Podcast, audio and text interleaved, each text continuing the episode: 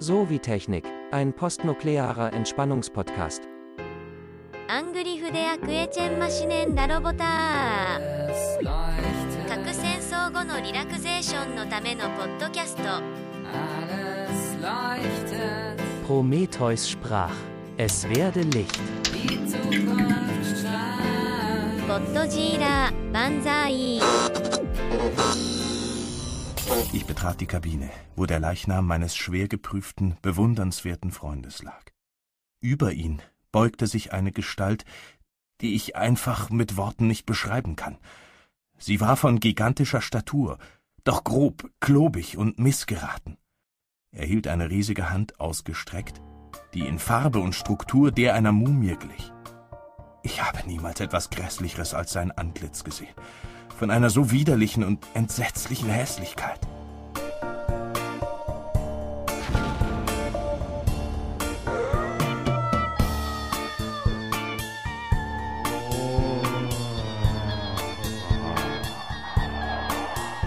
Heute der dritte Teil unserer Frankenstein-Reihe mit den Techniksoziologen Claudia Muhl und Diego Compagna. So, da sind wir wieder. Es ist Mitternacht. Die Uhr hat null geschlagen. Diego, der Frankenstein-Experte inzwischen, der Techniksoziologe und Frankenstein-Experte, hallo. Hallo. Was, was lachst du so? Ich bin heute Müde, müde. müde Ja, ja. wir machen gerade einen Kaffee. Und äh, Ich Claudia, bin schon früh aufgestanden heute. Ja. ja, die Raben draußen, die Vögel, die Raben, Genau, die- die zwitschern immer ganz früh. Ja, also bei mir klopfen die ans Fenster. Immer. Da hat- Morgengrauen. Ja, Ja, die klopfen. Ne? Was ist das für ein Geräusch jetzt? das ist die Kaffeemaschine. Ah, okay. Ja, also ihr seid jetzt nicht mehr lange hier, noch eine Woche oder so, und dann kriegt ihr auch die Schlüssel zum Haus und könnt wieder nach Hause. Ja, also keine Sorge, das geht schon. Weil vielleicht den Hörern, die heute erst dazugekommen sind, ich habe diese beiden Soziologen, diese beiden netten Techniksoziologen, mal hier eingesperrt, würde ich jetzt nicht sagen, eingeladen Einquartiert. einquartiert, mit mir über Frankenstein zu reden. Warum wir das mm, Frankenstein-Monster zum Thema gemacht haben, das habe ich letzte Woche ausführlich besprochen. Heute geht es um das Monster als solches. Ja? Und jetzt habt ihr gesagt, ihr kennt euch mit Monster gar nicht aus. Ja, ihr seid gar keine Monster-Experten. Ja? Aber gut, jetzt wollte ich auch, euch auch nicht umtauschen, weil die Tür ist einmal zugeschmauert und äh, das kostet ja auch. Nächste Woche könnt ihr dann, wie gesagt, wieder raus. Ja, also Kaffee zum Wachwerden. Zum Wachwerden in der Nacht. Ich habe mir nämlich ein paar kulturanthropologische Notizen gemacht über Monster. Dann planen wir das jetzt so. Ich trage die mal ein paar vor und sofern euch was einfällt, haut ihr rein. Okay. Ja? Erstmal kommt Monster aus dem Lateinischen monstare und das bedeutet zeigen. Da sehen viele schon den ersten Hinweis. Das Monster Mhm. verweist immer auf irgendwas. Demonstrieren. Stimmt. Auch das Zeigen. Das Anzeigen von Ideen, Ja, das Ja. Vorführen. Vorführen Vorführen. von Missständen. Michael Tockweiler, der hat diese Phänomenologie geschrieben über Monster. Im Netz ist die, ich werde sie vielleicht in die Shownotes reinhängen, können sich die Hörer die mal anschauen. Der hat geschrieben, in seiner Wortbedeutung will das Monster uns etwas zeigen. Es steht nicht für sich selbst, sondern verweist auf etwas anderes. Frankenstein wäre demnach nicht selbst ein Monster, sondern erst seine Rezeption würde ihn zum Monster machen. Seine Nutzung als Zeichen auf etwas Abartiges. Ist Frankenstein für sich noch kein Monster, so muss als solches gedeutet werden. Und als der Viktor Frankenstein schreit, als das Monster aufwacht, hat er es gedeutet als Monster. Mhm. Aber es war nicht von sich aus ein Monster. Wollt ihr nichts zu sagen? Okay, dann Doch. Doch, also so. ich denke, wir sehen das beide genauso. Äh, toller Kommentar. Wir haben jetzt. Wir haben beide genickt Trink, und ja, äh, trink mal noch ja ein bisschen mehr in deinen Kaffee, dass du munterer wirst. Naja, aber ich glaube, das ist. Ja, also, aber Nicken ist im Podcast jetzt nicht die tollste Kommunikationsform. Wir lernen noch dazu. Genau. Ja, okay. Besser nicken als einnicken. Ja, genau. Stelle. Aber das ist vielleicht eine Haltungsding, Das, ja, aber ich meine, das, Also- das, das trifft hier auch das, was ich vor zwei Wochen schon gesagt habe. Das ist eine Wiederholung von dem, was, was wir... Ja, aber das ist zwei Wochen her. Ja, Jetzt aber- liegt Wir vielleicht, frischen das jetzt es nochmal liegt auf, vielleicht echt auch Also, daran, er wird dass sich wir. dessen gewahr, dass er halt eben etwas geschaffen hat, was er nicht hätte schaffen sollen. Ja, aber wieso? Ich habe ja, ich habe ja einen Wissensvorsprung vor euch. Es wird gleich noch, noch spannender. Ähm, aber vorher, wieso wird er sich dem gewahr, dass das ein Monster ist? Es ist ja kein anderer, der ihm das Ja. bestätigt. Es ist deformiert, aber deformiert gibt es ja auch andere. Ja. gibt ja auch lebende Deformation, wo man nicht sagt, das ist gleich ein Monster automatisch. Dass es ein Monster ist, kann also, obwohl meine These ja beim letzten Mal ein bisschen streitbar anders war, aber das Monster, dass er sagte, das ist ein Monster, kann halt nicht nur an der Deformation liegen. Mhm. Ja. Ja, vor einer Woche hast du tatsächlich ganz anders argumentiert. Aber gut, lass Nein, lass ich, ich, das- ich stehe zu Also- beiden Argumentationen Ja, das finde ich gut. und weil- die vertrete ich auch beide. Ja, man, also ja, Konsequenz im Denken ist eigentlich immer langweilig. Insofern ähm, muss man ja das ganz hoch anrechnen, dass du verschiedene sich widersprechende Na, äh, Nein, ich finde das, ich finde das durchaus. gleichzeitig. nein, nein, also äh, du bist kein Freund von Luhmann, oder? Also Luhmann hat doch in seiner ganzen, die wir hier nicht wiedergeben wollen, diese kleine, kleine Systemtheorie, hat er doch da so eine kleine, eine kleine Theorie entwickelt, Mhm. dass das Paradoxe Ja, in, im sozialen und psychischen System, also dass ein System sich dadurch hält, auch dass es Paradoxien in sich integrieren kann. Und ich bin ja bloß der Ausdruck dann dafür. das, das stimmt, ja. Also es ist mir durchaus möglich, zwei verschiedene. Auf jeden Fall, ne? Also, Jetzt wollen wir aber die Position auch hören. g- genau, ja. Wo waren wir eigentlich? Ähm, Ach so, ja, er Ja. merkt, dass es ein Monster ist. Ich glaube, dass er merkt, dass er eben ein Lebewesen geschaffen hat, das wie ein Mensch dann auch zu Gefühlen fähig sein könnte. Er, er merkt in dem Moment, wo er dann diese, äh, diese Gestalt, die er geschaffen hat, Ja. äh, vor sich äh, sieht, dass, dass, das, äh, dass er halt eben diese Grenze übertreten hat, dass er selbst ein Mensch äh, erschaffen hat und, äh, Und da bist du schon, jetzt, wenn wir mal das so als Quiz sehen, du möchtest vorher auch noch was sagen? Weil Diego ist ganz nah schon an der Definition des Monsters. So, wenn ich das als Quizmaster, würde ich dir jetzt die Punkt, den Punkt geben. Ja, danke. Aber Claudia hat auch noch eine Chance.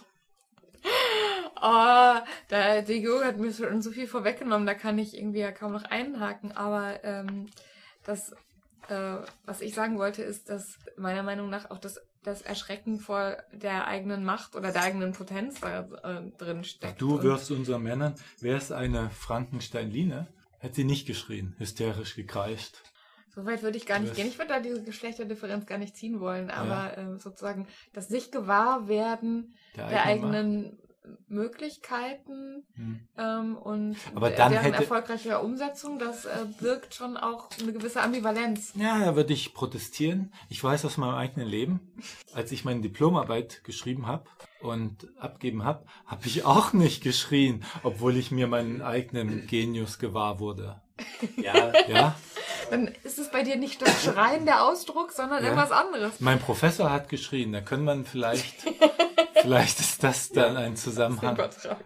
nein, aber das ist doch gerade der Punkt, dass, dass, dass Viktor Frankenstein eben keinen Stuhl hergestellt hat, sondern einen Menschen. Also etwas, was seinesgleichen Ja, äh, nahe kommt. ja. Also er hat etwas geschaffen, das so ist wie er selbst. Und ähm, Und doch nicht so ist, weil es ja ein Monster ist. nein, nein, es wird zum Monster. Hm? wie du ja, Ja. selbst schon angedeutet hast, weil Viktor Frankenstein ihn als Monster deutet. Hm? Und er deutet ihn, ihn deshalb als Monster, weil er eben feststellt, dass er die Grenzen überschritten hat. Was du gesagt hast, ist genau mit diesen Grenzen, mit dem Verweis auf die Grenzen, ist genau die Funktion des Monsters. Jetzt muss ich bloß mal gucken, wo, wo, das, wo die Funktion des Monsters ist. Moment, Moment. Der ganzen Monsterologie, das ist ja ein Hm. Schinken hier von 150.000 Monsterseiten. Ja, da kann ich natürlich nicht so schnell. Heutzutage hat man das Internet, das heißt, hat ähnlich viel Kapazität. Ja, aber kommt hier nicht, wird Aber immer angefressen von den Bibliothek hier? Zombies. Die, wir könnt ja, während ich hier nachschaue, schon mal nachdenken. sind Zombies, die weiter, weil die, die knabbern ja immer meine Stromleitung an, sind Zombies, sind Zombies die Weiterentwicklung des Frankensteins Motivs, Frankenstein-Motivs? Hm. Ich Oder- Meine, nein. Achso, Entschuldigung, die Frage. Du bist ja schon wieder gegen mich. Nein. Achso, wieso? Du denkst, ja? Ja. Achso. was Okay, aber äh, unterhaltet euch mal kurz. Ich gucke hier in diesem dicken. Sch- Zombies die Weiterentwicklung des Frankenstein-Motivs? Ja, weil das ja auch, äh, Das ist die Frage. es sind ja auch Untote. Frankenstein ist ja in gewisser Weise auch ein Untoter. Genau, das ist genau das ist ja der Unterschied. Also von weitem könnte man meinen, dass äh, sie sich kaum voneinander unterscheiden. Die Darstellungsweise von Frankenstein ähnelt ja sehr stark der von Zombies. Also halt eben Mhm. dieses entstellte Monströse. Aber ja auch nur von weitem. Wenn man, wenn man ihn da näher sehen und vergleichen würde mit einem Zombie, würde man die Unterschiede ja dann sehen, dass eben Frankenstein lebendig ist, also Frankensteins Monster ist ein mit Leben ähm, ja quasi beseeltes Wesen und äh, Zombies sind Tote, Ja, aber wenn du Zombie eingibst können. bei Google, lebende Tote. dann kommen lauter Also Frankenstein-Gesichter, die Ja. aus dem, aus dem Aber Frankenstein. Ja, das ist eine Unschärfe Ja, dieses das ist- Mediums. ja. ja und weil sie sich einfach, Labeling. weil sie sich über die Unterschiede, die, die, die grundlegenden Unterschiede zwischen Frankensteins Monster und Zombies nicht im Klaren sind. Ja. Frankenstein lebt, also Frankensteins Monster lebt und die Zombies sind und bleiben tot. Mhm. Und das ist auch der große Unterschied. Aber ist nicht ein Zombie auch so ein- einfach so eine unruhige Seele, also wie ähnlich einem Geist eigentlich in gewisser Weise? Dieses untote Element. Vielleicht gibt's da eher eine Parallele. ja. Da gibt es eine Parallele auf jeden Fall, denn Frankensteins Monster ist ja auch aufgrund eben dieser negativen Erfahrungen, die er ja in seiner ähm, seinen Versuchen, sich so in die Gesellschaft zu integrieren, ja, dann wird er ja auch zu so einem rastlosen Wesen äh, ist ja dann auch so, so ähnlich rastlos wie vielleicht Zombies sind. Ich möchte mal kurz Mhm. erklären, ich finde das irgendwie nicht, aber ich muss dann aus dem Gedächtnis machen. Aber ich es möchte ist doch klar, dass es wirklich also, also ein, kategorischer Unterschied besteht zwischen Frankensteins Monster und den Zombies. Frankenstein Mhm. ist eben ein zum Leben erwachtes äh, Totes. Totes. Naja, und das andere ist zum Lebenserwachte auch Tote. Nein, die Zombies bleiben tot. Sie sind tot und, äh, und sind äh, in der Lage, sich fortzubewegen und äh, lebende Menschen anzugreifen. Gut, dann müssen wir uns mal bei den Zombies, äh, ich will das mal von der Filmrezeption Rezeption Mhm. aus Mhm. nehmen. Es gibt auch einen Film in den Zombie-Reihen, wo die Zombies langsam zu denken anfangen. Also das, wo jeder, jeder Zombie-Fan eigentlich das als Katastrophe des Films Ja. sieht. Und die fangen auch zu kommunizieren an. Und es gibt auch einen Film, wo Zombies integriert werden in die Gesellschaft. Okay. Da mähen die dann den Rasen für die Leute und so. Ja. Jetzt fehlt mir dieser Zettel mit diesen, habt ihr das mit diesen, mit diesen ähm, Dinosauriern irgendwo? Ja? Also ich habe keine Dinosaurier bei mir. Kannst du, du hast doch, kannst du mal ganz schnell hier eingeben? Ja, Sozioblogen.net, und da steht der Name von dem. Es ging um die Darstellung des Dinosauriers im Film. Ah, hier habe ich das mit den Grenzen, endlich. Soziobloge.net, so ein Blog. Und der hat dort in seinem ersten, der hat verlinkte ein YouTube-Video über wie Sauriers früher dargestellt wurden und heute. Mhm. Das ist spannend, ja. Und da hat er seine Dissertation drüber geschrieben. Über die Kulturdarstellung von Sauriers. Und da sah ich eine Parallele zum Frankenstein Mhm. und zum modernen Zombie. Okay, aber das ist jetzt eine andere Frage, René. Also wenn es um die Darstellungsweise geht, Ja. dann kann es natürlich durchaus sein, dass Zombie-Darstellungen sich stark orientiert haben oder stark beeinflusst worden sind von Frankenstein. Da. Du machst es dort fest, dass der Zombie Mhm. lebt oder nicht lebt. Mhm. Ja, wenn man aber davon ausgeht, nicht also von dem Lebensbegriff, Mhm. von dem Inhaltlichen, sondern von der Form. Mhm. Ja, da, da machst du das fest, ja. Aber wenn wir mal sagen, okay, Tote, die wieder auferstehen, Mhm. dann, wenn wir das als Zombie jetzt nehmen, es ist ja auch keine ganz abwegige Definition für einen Zombie. Es Mhm. gilt auch für einen Vampir, aber ein Toter, der jetzt nicht mit neuen Zauberkräften oder so wieder aufersteht, dann wäre es ein Zombie. Ja, also es geht jetzt nicht darum, dass ich denke, dass es nicht sehr viele Parallelen gibt, Mhm. sondern dass ich denke, dass es in der im Roman von Mary Shelley es um etwas anderes geht. So, ah, genau. Kulturelle Evolution der Dinosaurier. Alexander Dro Dworsky. Dworsky. Alexis. Alexis Dworsky. Moment, das. Den, den, das kannst du dir mal angucken, weil das ist sicher auch für dich interessant. Geht um Dinosaurier, aber äh, ist halt die filmische Darstellung. Okay, ich hab's. Ich hab alles. Okay.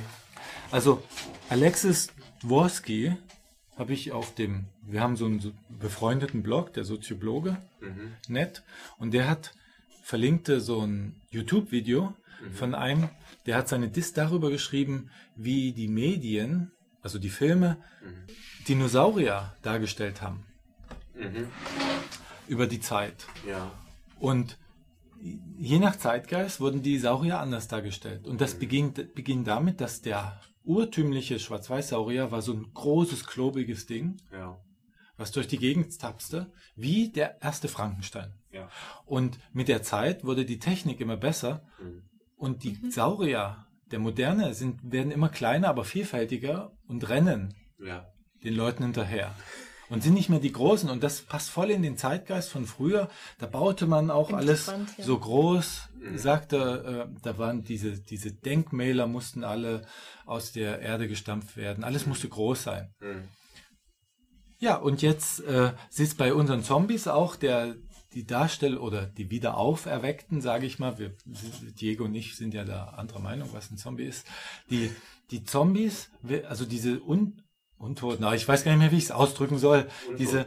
ja, aber Frankenstein ist ja nicht untot. Das ist es eben. Das ist Ja, aber diese auferstandenen Toten Mhm. werden von diesem großen Frankenstein-Monster langsam zu diesen kleinen Zombies, die auch ganz schnell agieren und die viral erzeugt werden. Also nicht mehr diese, dieser, das ist auch das, nicht mehr dieser Wissenschaftler, dieser geniale Wissenschaftler, der für sich alleine ein Riesenmonster erzeugt, sondern ein Virus, ein, also ein globales, nicht mehr von einer Person kontrolliertes, Mhm. außer Kontrolle geratenes Virus. Also nicht mehr dieser Genius-Typ, sondern Ja. dieses, diese, äh, diese Angleichung an die Idee der Globalisierung, Mhm. ja. Und dieser schnelle Zombie, der wieder andere infiziert, also dieses globale Netzwerk und Ja. so weiter, sehe ich ganz viele Parallelen. Und deshalb dachte ich mir, vielleicht ist das nicht nur eine filmische Darstellung, Mhm. die sich da äh, die Parallelen hat, sondern auch inhaltlich. Aber da, da ziehst du nicht mit, inhaltlich. Ähm, nein, inhaltlich nicht, wobei jetzt diese Parallelen und vor allem diese, diese Entwicklung im Hinblick auf den Zeitgeist und auf Ja. die jeweiligen Verhältnisse, in denen die Menschen leben, die finde ich jetzt sehr plausibel. Also ne, von dem Klobigen hin zum Schnellen, Ja. von dem Genius. Von dem Einzelnen genau, zur, zur Masse. Genau, ja. Und so, die, so eine Art von, Verne von Vernetzung, Ja. über die sich dann solche... äh, Diese Selbstorganisation von Phänomenen sozusagen, Ja. von einem Virus, von, von Da gibt es auf jeden Fall Parallelen, aber Ja. der Typus, also des Geschöpfes sozusagen, des Wesens, der Entität. Aber warnen uns denn nicht ja die Zombies-Filme genauso? Dieser Virus ist doch immer ein, ein wissenschaftliches Projekt gewesen, das schief geht und infiziert die Leute und die Welt geht unter. Das ist doch die gleiche Warnung. Wenn das so ist, ja. Ich kenne mich jetzt mit Zombiefilmen nicht so aus. Also es gibt ja durchaus Zombiefilme, in denen entweder gar nicht erklärt wird, wie die zum... Ähm, Weil es halt jeder schon weiß, Diego. nein, das ist nicht mal viral, also das auf keinen Fall. Es, manchmal sind das irgendwelche Strahlen, irgendwie Gamma. Wie bei nicht, Plan was- B Ja, genau, wie bei Plan B von aus dem. Weltall. Ja. Weltall. Ja, Der- da sind das Strahlen, ja, ja. Strahlen von Außerirdischen. Und dann gibt es halt ja bei dem Klassiker von ähm, Was? Nach der lebenden Natürlich. Ja, das, das Argument ist, dass da zum Beispiel gerade in diesem, sagen wir mal, die Mutter aller neuen Zombie-Filme äh, überhaupt gar nicht gesagt wird, wie es dazu kommt. Die Zombies tauchen einfach auf. Die sind einfach da.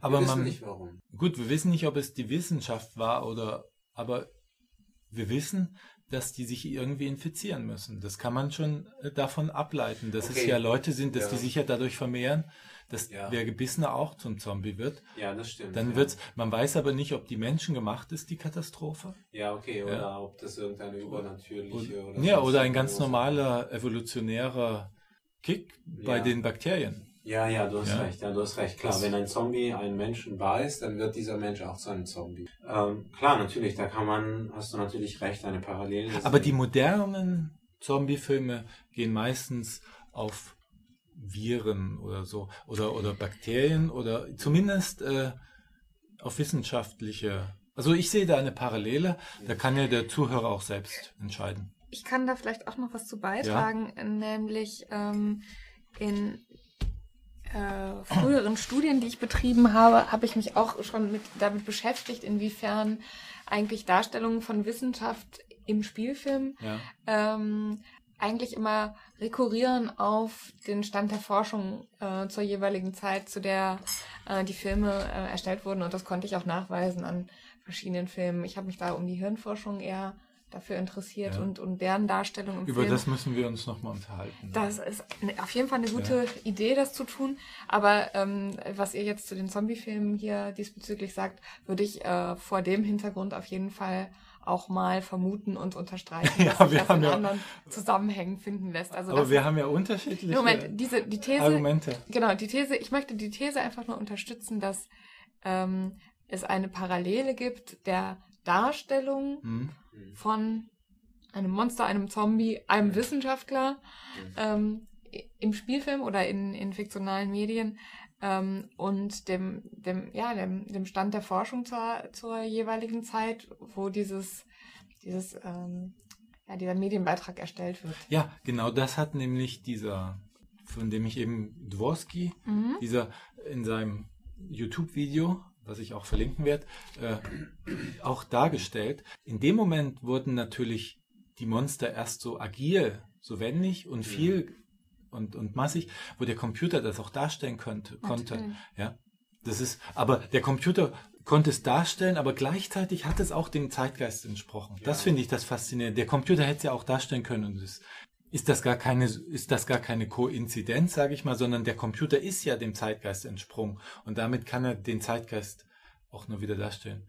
Ich wollte noch mal ein bisschen äh, Wissenshintergrund einfüttern. Also über die Nacht der lebenden Toten haben wir ja vorhin gesprochen und äh, im Originaltitel Night of the Living Dead. Äh, die Daten dazu sind äh, 68 ist der erstellt worden. Und, Gut, dass wir die Filmexpertin hier haben. äh, Und ja, der Regisseur? Und- was habe ich natürlich ja, nicht George äh, A. Romero, also ein Ah, Amerikaner, der ähm, ja, der den, den Film erstellt hat. Heute ist ein B-Movie, aber wird heute eindeutig als Kultfilm eingeordnet und Ja, ich äh, finde ihn auch richtig gut. Also ja, der- der, der wurde sogar vom Museum of Modern Art ähm, in seine Filmsammlung aufgenommen. Ja. Also da ist sozusagen in, in dem kulturellen Gedächtnis unserer Zeit bis in die museale äh, Welt eingedrungen. Also heißt das, dass der einen, einen, einen ähnlichen Status ansatzweise hat wie der Frankenstein-Film? Müsste man vielleicht mal die beiden vergleichen. Aber einmal sind es viele Untote, Mhm. das ist einer. Ja. Und dann ist der Auslöser auch völlig unklar in dem einen. Im anderen ist der sehr, sehr wichtig. Ja. Ja? Da frage ich mich, wieso dieser Zombie-Film, was er der Gesellschaft gesagt hat, damit er dermaßen, dermaßen populär wird. Soweit ich weiß, ist das eine Sozialkritik am, also zumindest wo die in dem Ei, ob das im ersten Film ist oder im zweiten, weiß ich nicht, aber die retten sich da in so ein Kaufhauscenter Mhm. und werden von diesen Zombie-Massen umstellt. Mhm. Und das ist irgendwie ein Konsumkritik-Gedanke. Mhm. Der ist ja im ersten Teil gar nicht, Mhm. ähm, im, im Frankenstein gar nicht äh, drin. Das war natürlich ein Element, was die Hippies in, oder die 68er natürlich zu ihrer Zeit äh, stark gemacht haben, nämlich Konsumkritik. Ja, also Ja, und im Frankenstein haben wir doch äh, eine vor allem Wissenschaftskritik. da kommen wir wieder auf den Streit, den wir das letzte Mal hatten. Dann, wenn, dann, wenn es, dann, wenn, jetzt spielt der, Diego mit diesen äh, Knochen hier rum, die rumliegen. Also, Das sind Dekorationsschädel. Da, da sind halt Aber die- großen Unterschied. Ja, aber wenn du sagst, es ist eine Wissenschaftskritik, ja. da ist ja der Punkt, was wird denn dort an der Wissenschaft kritisiert? Dass sie ein Monster schafft.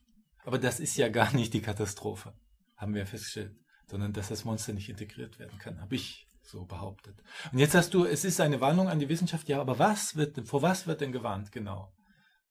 Ja, ich, ich würde ja sogar darüber hinausgehen, sagen, dass es nicht nur einfach nur eine Warnung an die Wissenschaft ist, dass man, dass sie halt eben sich irgendwie da so äh, in, in Zaum halten soll, dass sie halt eben bedenken soll, welche Grenzen sie einhalten sollte, sondern dass es halt auch eine Warnung ist vor dem drohenden Verlust von Grenzen, die halt notwendig sind, damit Menschen Ja. äh, miteinander klarkommen. Und jetzt habe ich hier auch die Notiz gefunden, weil ich das mit den Grenzen fand ich ja von dir sehr, sehr weitsichtig, denn das haben die Monsterforscher als Funktion des Monsters ausgemacht. Also ich habe es hier irgendwo, Moment. ah ja, zum Beispiel Mary Douglas ist auch so ein Monsterforscher. Forscherin Mary Douglas. Mhm. Wie, ja. Mary Douglas ist eine Ach, kennst du die? Ja. Was macht die denn? Das ist eine Anthropologin. Ja, sage ich doch. Mhm. Anthropologen sind auch die, die Monster erforschen. So. Und- Und sie sagt, also es gibt soziale Barrieren, ist ja klar. Ja? Und wer die überschreitet, wird doppelt verurteilt in der Mythologie des Monsters. Einmal, weil er die überschritten hat und zum Zweiten, weil er die anderen damit gefährdet. Das ist ja in The Village sehr gut. Da Mhm. kreiert man ja ein Monster, Mhm. um das soziale Gefüge aufrechtzuerhalten. Und jetzt sagt Michael Tockweiler, Viktor Frankenstein wird bestraft, weil er die Grenzen der Vernunft Mhm. überschritten hat und wird von seinem Geschöpf dann heimgesucht, was ich ja für eine Fehlinterpretation halte. Und das ist die Bestrafung des Wissenschaftlers. Er hat die Grenzen der Vernunft, denn man muss ja keinen Menschen neu ja, erfinden. Man kann den ja auf andere Art machen. Und die hat er überschritten Mhm. und wird deshalb von dem Monster äh, eingeholt. Aber jetzt kommt nochmal diese, diese Funktion, die soziale Funktion. Das Monster ist der Wachhund, der den sozialen, geografischen Raum einer Gesellschaft limitiert und dafür sorgt, dass niemand den Übertritt wagt. Also er schafft, das Monster schafft den Raum. Man könnte ja jeden Monsterfilm dann auf diesen Satz hin absuchen. Welcher soziale Raum wird Mhm. durch dieses Monster limitiert. Und das Monster ruft, so schreibt er, bis hierhin und nicht weiter, so lautet sein Mahnruf. Wegen dieser identitätsstiftenden Funktion muss der Mensch das Monster auch immer wieder zurückkehren lassen. Also er kann es nie vollkommen ausgrenzen. Und eine wichtige Sache, was das Monster betrifft, ist noch, es ist immer ein Zwischenwesen. Das ist das, was du in einer der letzten Folgen, Claudia, mal gesagt hast. Also Monster bringt Kategorien durcheinander. Mhm. Es gibt Tiere, es gibt Menschen und der Wolfsmensch oder, oder es gibt Tod, Leben und der Zombie, das sind immer so Zwischenwesen, das ist nicht ganz Mensch, ist nicht ganz Tier und dadurch können wir uns wieder viel besser definieren. Anhand des Monster zeigt uns, was Mensch nicht ist oder gerade so ein Zwischending Mhm. und bildet dann die Grenze zwischen, zwischen Tier und Mensch und wir können dann feststellen, was ist der Mensch und ich glaube, das warst du, Mhm. die darauf hingewiesen hat. Nehmen wir mal irgendeinen Film und gucken mal, ob da ein Grenzwächter ist. Irgendein Monsterfilm. Da ist die Frage bei diesem Night of the Living Dead, was ist die Grenze? Bei Frankenstein war es die Grenze der Vernunft, die Grenze des Göttlichen. Man Mhm. hat keinen Menschen, aber dort, Vielleicht ist das Motiv gar nicht so anders, also bei den anderen Zombie-Filmen. ha, damit gibst du mir recht, siehst du, Diego. Du warst ja der Meinung, dass es keine Fortführung ist. Ja, aber lass, ähm, ich würde gern Claudia, Cla- Claudias Argument erst zu Ende hören, bevor ich dazu. Da, Bevor ich das war jetzt nur eigentlich, das, ich glaube, zu dem Argument reicht es noch gar nicht, aber das ist momentan einfach nur die Überlegung. Ähm, Ich meine, vorhin hast du das ja im Grunde jetzt schon selbst eine mögliche Antwort auf den zweiten, auf den Nachfolgerfilm von Romero. Äh, diese Konsumkritik. Hm. Da wird, also durch die Zombies ja auch veranschaulicht, dass man halt dann zu einem Mitläufer äh, nicht werden soll, äh, der einfach nur dann äh, Ja, da haben wir sie mit doch. der Masse Genau. sozusagen dann. ja, das wäre eben eigentlich ja auch der Verweis auf Selbstverantwortung, Verantwortung, auf Differenzierung. Da hatten wir noch den Kalten Krieg. Vielleicht ist auch ein bisschen Kommunismuskritik dahin. ist natürlich sehr viel frei spekulieren, was wir Ja, jetzt gerade weil betreiben. es wird ja, der Virus wird durch Speichel und Blut übertragen. Ja, Mhm. und Blut ist rot. Das ist eindeutig Kommunismuskritik. Ja, Ja. Das, ja. Kann, kann man so sehen, ja. Aber ich dachte, du sagst, kann man nichts gegen sagen. Kann man.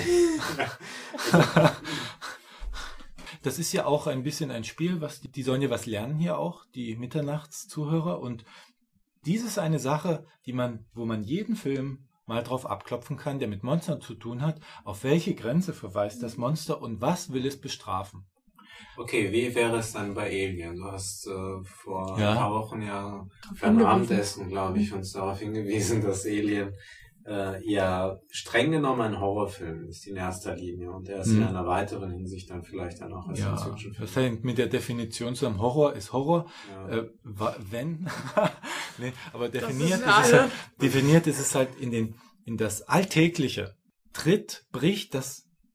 Übersinnliche, nicht nur unerwartet, das Unfassbare, das, das eigentlich Übersinnliche Mhm. und Unmögliche ein. ja. Und äh, bei Fantasy und Science Fiction ist das Mögliche Mhm. oder das Übermögliche schon drin. Da können Ja. alle zaubern und so. Aber ja, in dem Film dort klar, deshalb wird das eher als Horror definiert, weil dort eigentlich das doch eine sehr realistische Darstellung von also von Gesellschaft und von von Technik und Mhm. so weiter, nicht wie bei Star Trek, wo wo eigentlich mit Subraumbrüchen, Zeitreisen Ja. und so weiter Ja, gearbeitet wird. Ja. Das Also, Grauen ist dann einfach auch so, also der Grusel, der entsteht durch die, die Fratze des im täglichen Einbrechenden. Ja, und, und äh, Mhm. das hat Freud, also vielleicht erkläre ich das nochmal kurz, warum Ja. wir uns gruseln.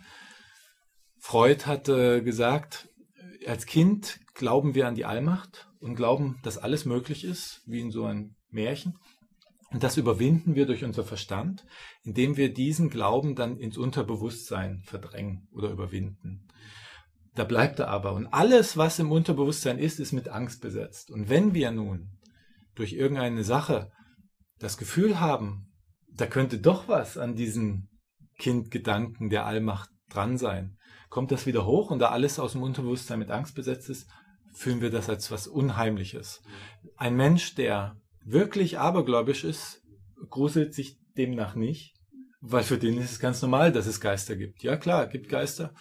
Ein Mensch, der voll durchrational ist, gruselt sich nicht, weil für den gibt's keine Geister. Wenn da eine Erscheinung kommt, ist für den klar, muss ein, eine optische Täuschung sein oder irgendwas, ja. Aber einer, der, der so ein bisschen dazwischen ist und dann sagt das Unterbewusstsein, ja, könnte was dran sein, dann kommt das Gefühl des Unheimlichen. Also das ist Freud. Finde ich eine gute Erklärung, weil die so einfach ist.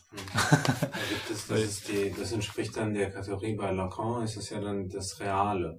Das Mhm. ist dann sozusagen die Mannigfaltigkeit der Möglichkeiten, ist dann auch zugleich das Angsteinflößendste, weil dann je, jede Ordnung verloren gehen würde. Über die- Jedes ja. Referenzsystem Ja. würde sich Ja. dann selbst auflösen. Da können wir noch mal ruhig, äh, müssen wir nicht heute, aber da würde ich mit dir irgendwann noch mal drüber sprechen wollen, über das Unheimliche und so weiter. Aber jetzt müssen wir mal, wo, was war die Frage? Das Alien, das, das, Das Alien, ja. Was ist die Grenze beim Alien? Diese Grenze, also wo das Monster ruft, diese Grenze dürft ihr nicht unter, überschreiten. Und im Prinzip ist das, die Grenze ist nicht zu viel. die, Ja. die Grenze ist, ist nicht zu viel. Ja, Ja, weil das kommt ja aus dem Bauch.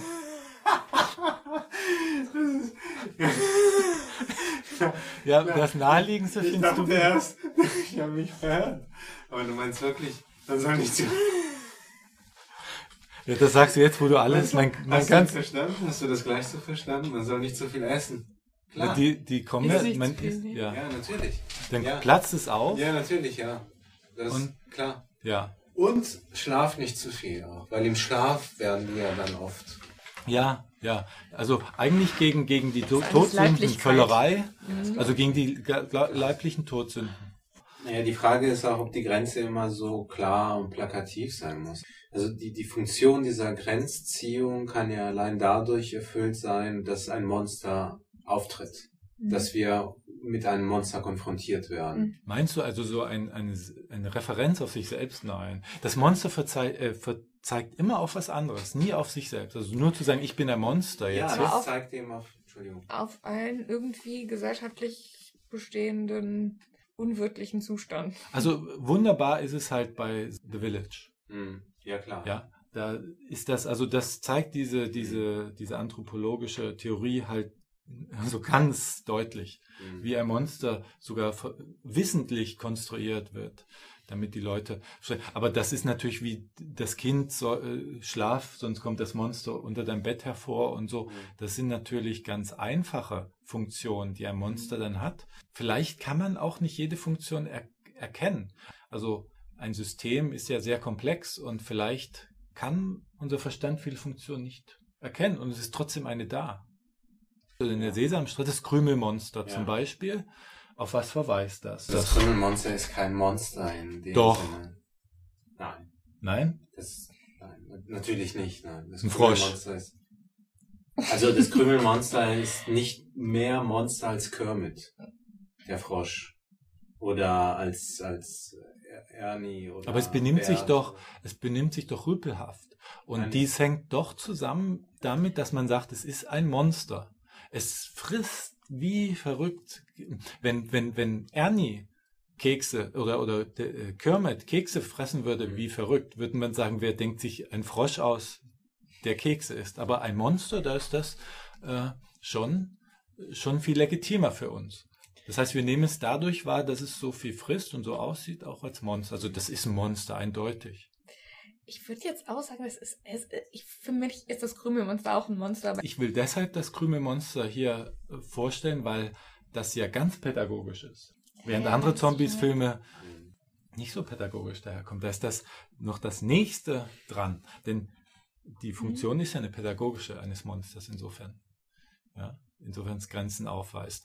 Monster, also die Monster in dieser klassischen Definition, die du uns vorgetragen Ja. hast, haben keine pädagogische Funktion. Doch, wenn die eine. Grenze aufmachen, Es geht, ja, aber das ist eine Grenze der Wirklichkeitskonstitution. Das ist ein, eine Grenze der, der Befähigung von Menschen, äh, Wirklichkeit Hm. als geordneten Raum Mhm. und als, als Ja. Raum, in dem sie sich sozusagen auch ähm, sicher bewegen können, in dem sie Fixpunkte ausmachen können.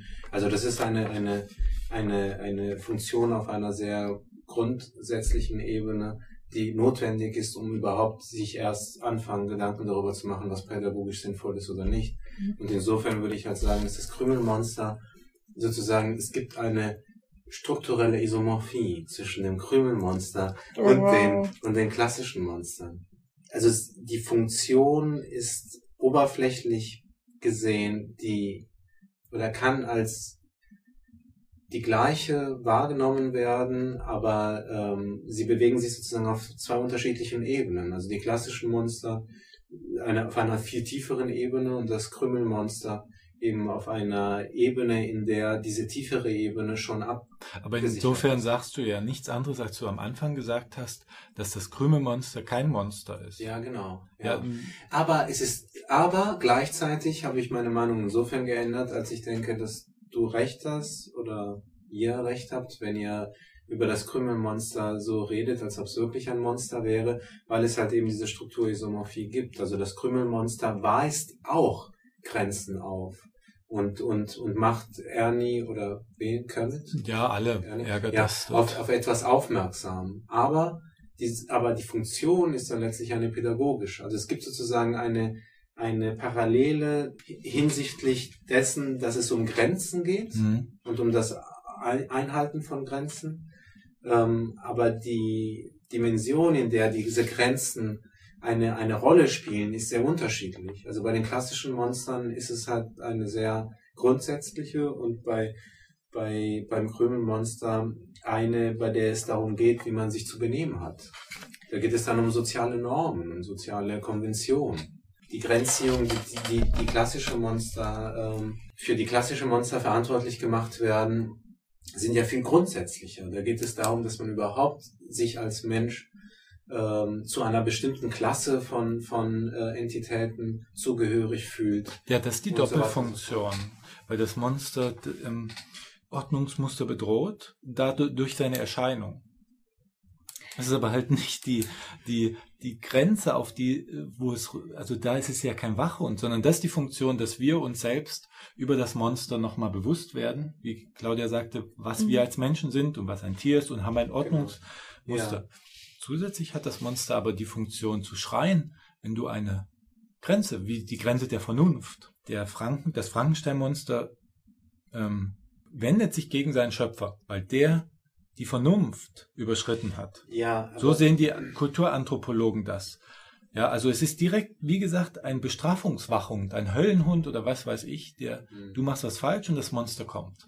Was ich ganz interessant finde, ist in dem Kontext auch eigentlich die zeitliche Häufung, jetzt gerade wenn wir, wir haben eben von Zombie-Filmen gesprochen und ähm, auch wenn die ja äh, zeitliche längere Ausdehnung haben, gibt es ja auf jeden Fall in den äh, späten 60ern, 70ern eine, eine Häufung oder einen sehr großen Boom an Zombie-Filmen. Da sind einfach viele gedreht worden und das war ja sicherlich eine Zeit, in der soziale, gesellschaftliche Normen in den USA zum Beispiel sehr stark in Frage gestellt worden und ja. eben ähm, mit neuen Strömungen kontrastiert wurden. Und das finde ich schon einfach eine zeitlich ganz spannende Koinzidenz. Ja, das, dass wir anhand von Monsterfilmen gesellschaftliche Ordnungsmuster vielleicht sogar die, also dass wir, dass das ein Seismograph ist für, ja. für den Wandel von gesellschaftlichen Ordnungsmuster. Eins ist, wurde ja entdeckt, ähm, man kann anhand von Horrorfilmen die Börse beobachten. Also ähm, die Börse geht nach oben, wenn es wenig Horrorfilme gibt, umgekehrt. Und gibt es viele Horrorfilme, geht sie nach unten. Ähm, das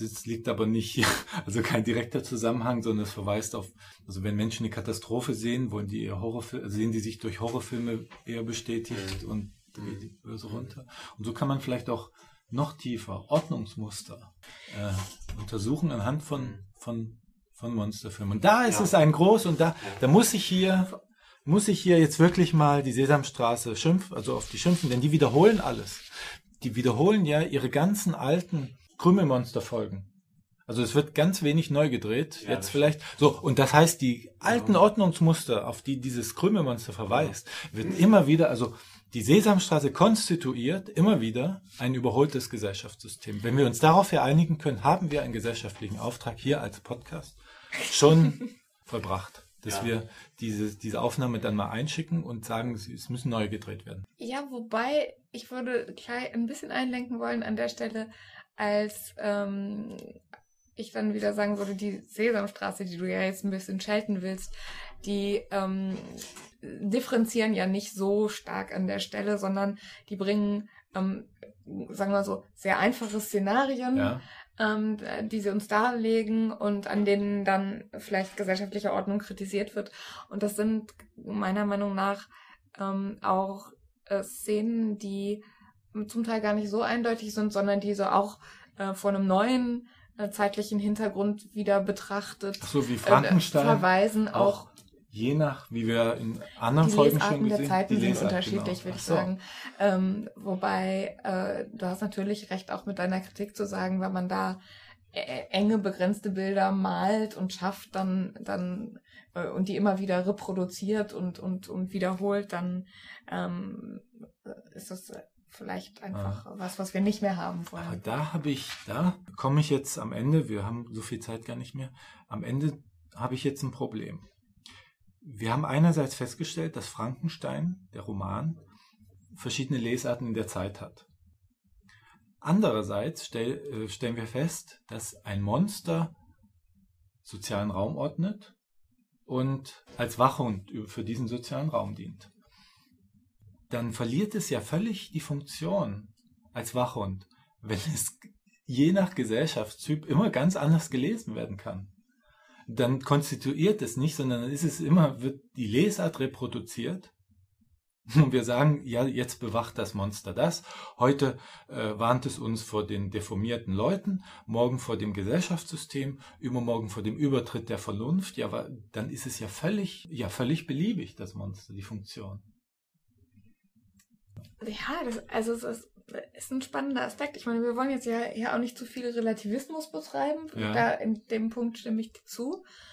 Ähm, würde ich jetzt schon sagen wollen, ähm, also, wir können nicht wissen, ja. wie die einzelnen Rezipienten dieser Medienbeiträge das wirklich jeweils deuten und wie sie mhm. Bezüge herstellen, wie breit sie interpretieren. Das ist für uns alles an der Stelle natürlich reine Spekulation.